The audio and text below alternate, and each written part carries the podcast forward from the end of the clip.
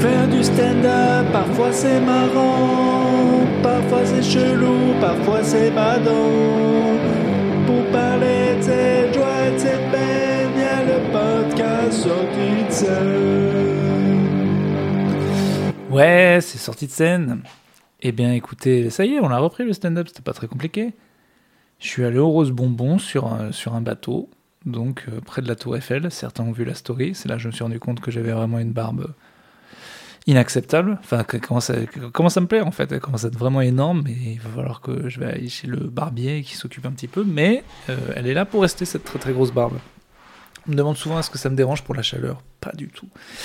Pas du tout, mais c'est vrai que les gens te jugent et c'est pas grave. J'aime bien là. Je m'enfonce dans le, dans le grunge et, et ça me va très bien. Dans tous les cas, j'ai un peu paniqué parce que oui, donc vous avez vu, le cadre était très beau, c'était très classe. Les cocktails étaient à 16 balles. Ça, je vais le dire publiquement parce que je l'ai dit à Karim et à tous les gens du Paname. Euh, déjà pour les gens, n'importe quoi, un cocktail à 16 balles, mais alors euh, pour les artistes, là, ça n'a aucun sens. Quoi.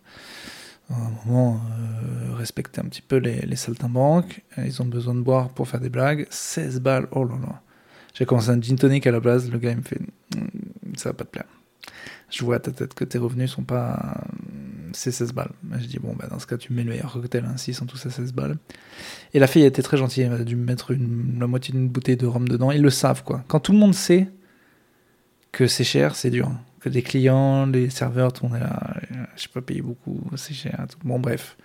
Ils ont vu un très bon spectacle, hein, donc, euh, donc euh, quelque part, ils ont remboursé avec le prix exorbitant de ces boissons.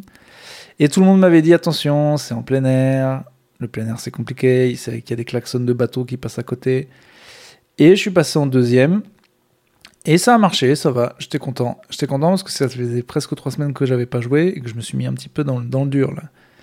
Mais euh, bon, les années d'expérience et les blagues euh, aident. euh, ça y est, j'ai- pu me sortir de ce bourbier comme quelqu'un qui a presque 9 ans d'expérience. Et bien, ça m'a rassuré, ça m'a fait du bien. Il y avait plein de beaux mondes, il y avait Az, il y avait Tariq, il y avait Paul Mirabel. Et euh, ben écoutez, euh, bon moment. Très très bon moment de reprise. Et juste après, du coup, détente totale, Fridge. Et là, encore meilleur moment. Sauf que euh, vous avez, je filme souvent au Fridge. Et là, on n'a pas pu filmer à cause d'un problème technique. Et la technique, c'est qu'il y avait une personne de forte corpulence devant la caméra. Et du coup, on pouvait pas filmer. Et euh, on lui a proposé de bouger, mais c'était complet. Il fallait juste se décaler un petit peu, et il a dit euh, non. Voilà, voilà. C'est un peu marrant quand même. C'est un peu marrant. euh, et évidemment, c'est les moments où on peut pas filmer.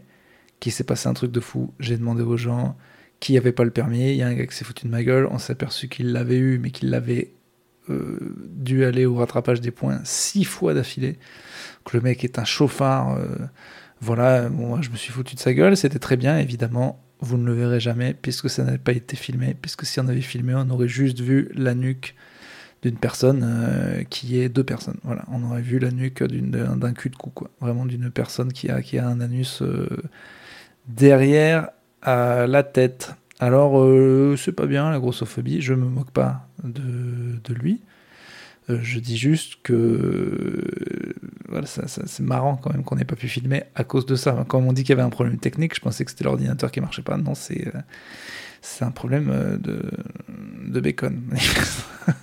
je m'en fous, m'en fous, j'ai le droit. Vous me faites chier avec la grossophobie. Toute ma famille sont gros.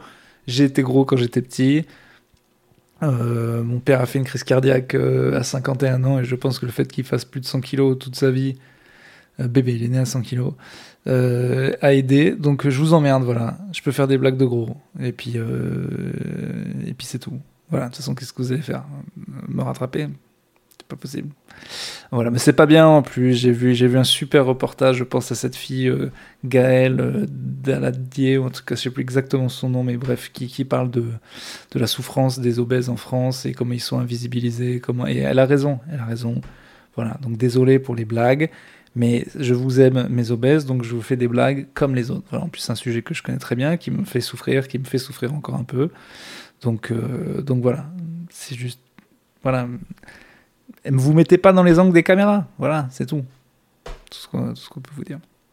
Voilà, et ben c'était un petit sortie de scène. Voilà, j'ai j'ai pas, euh, peux pas vous en dire beaucoup plus. Le fridge m'avait manqué. D'habitude, tous les comédie clubs ferment en août. Là, celui-là ferme pas. Et ben tant mieux parce qu'il est plein. Et euh, écoutez, c'est des bons petits moments de, de vie, de stand-up. euh, voilà. Rendez-vous demain.